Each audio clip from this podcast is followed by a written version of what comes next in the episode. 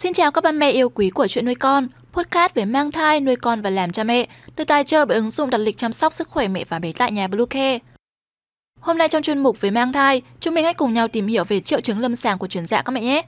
Chúng mình sẽ trở lại ngay sau đây. Các mẹ hãy tải ngay app Bluecare để đặt lịch tắm bé, điều dưỡng vú em, chăm sóc trẻ sơ sinh, xét nghiệm và điều trị vàng da cho bé tại nhà, nhắc và đặt lịch tiêm chủng. Ngoài ra thì Bluecare còn cung cấp các dịch vụ xét nghiệm níp lấy mẫu tại nhà, massage mẹ bầu, chăm sóc mẹ sau sinh, thông tắc tia sữa, hút sữa và rất nhiều dịch vụ y tế tại nhà khác. Truy cập ngay website bluecare.vn hoặc gọi ngay hotline 24 trên 7 098576 8181 để được tư vấn cụ thể các mẹ nhé. Đầu tiên chuyển dạ là gì? Các mẹ thân mến, chuyển dạ đẻ là một quá trình sinh lý, làm cho thai và phần phụ của thai được đưa ra khỏi đường sinh dục của người mẹ. Chuyển dạ sinh đủ tháng khi tuổi thai từ 38 đến 42 tuần hay 259 đến 293 ngày. Trung bình là 40 tuần hay 280 ngày là ngày sinh dự kiến. Khi đó thì thai nhi đã trưởng thành và có khả năng sống độc lập khỏe mạnh ngoài tử cung. Trong đó thì để non tháng là tình trạng gián đoạn thai nghén khi thai có thể sống được. Chuyển dạ để non xảy ra khi tuổi thai từ 28 tuần cho đến 37 tuần. Còn để già tháng là hiện tượng chuyển dạ xảy ra sau 2 tuần lễ so với ngày dự kiến đẻ, gọi là thai già tháng khi tuổi thai đã quá 42 tuần tức 300 ngày các ba mẹ nhé.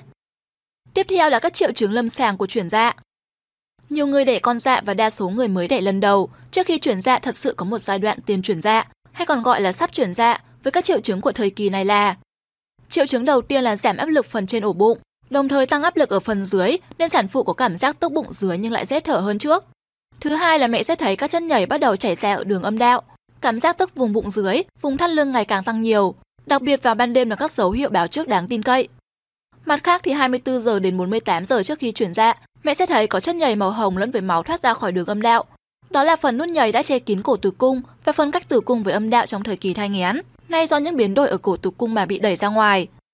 Cũng có một số trường hợp nút nhầy này mãi cho đến khi chuyển dạ đẻ, tiến triển được một thời gian thì mới thoát ra ngoài. Ngoài ra thì khi khám âm đạo trước khi chuyển dạ một vài tuần, mẹ sẽ thấy cổ tử cung mềm và ngắn lại, có khi cảm thấy như đã xóa. Cụ thể là người con so có thể đút lọt một ngón tay vào tận lỗ trong, còn ở con dạ có thể đút lọt được hai ngón tay các mẹ nhé. Và chỉ có một số ít trường hợp, lỗ ngoài và lỗ trong vẫn còn đóng kín mãi cho đến khi chuyển dạ thật sự. Một lưu ý cho các mẹ là ở thời kỳ chuyển dạ, mức độ đau sẽ tùy thuộc vào từng cá nhân. Cơn đau đẻ ngày càng mau dần và khoảng cách càng ngày càng ngắn hơn. Trong cơn đau tử cung có bóp mạnh. Cơn co bắt đầu trước khi cơn đau và chấm hết sau khi đã hết đau.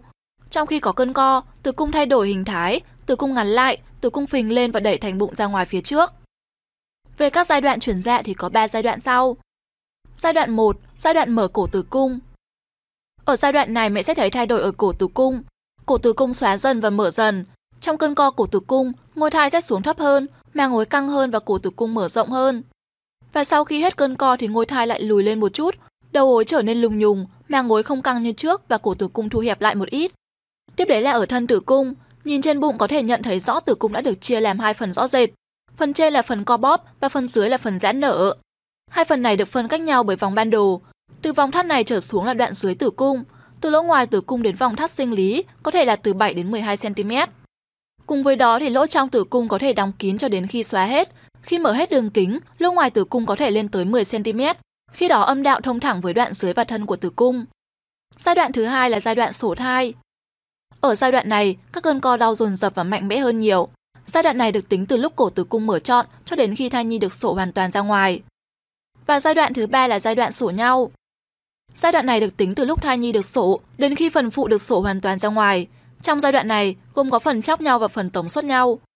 Và khi thai nhi đã được sổ ra ngoài, tử cung sẽ ngay lập tức co nhỏ lại và làm nhau trùn lại, bắt đầu bong chóc ra. Sau đó dưới tác dụng của các cơn gò tử cung, bánh nhau cũng sẽ được tống xuất ra ngoài âm đạo và sổ ra ngoài. Như vậy tóm lại, chuẩn đoán chuyển dạ chỉ đặt ra trong giai đoạn 1. Điều cần tránh là nhầm lẫn với cuộc chuyển dạ giả với thật, vì như thế sẽ dẫn tới những xử trí vội vã, trong khi cổ tử cung và thân tử cung chưa chuẩn bị tốt cho cuộc đẻ, khiến những tai biến cho mẹ và thai tăng lên vô cùng nguy hiểm. Vì vậy khi có dấu hiệu chuyển dạ, mẹ bầu nên nhập viện khám để đảm bảo an toàn trong quá trình sinh bé. Và trên đây là những chia sẻ về triệu chứng lâm sàng của chuyển dạ, hy vọng sẽ đem đến những thông tin hữu ích. Postcard hôm nay xin được khép lại tại đây, chúc mẹ sẽ có một ngày thật vui vẻ. Xin chào và hẹn gặp lại.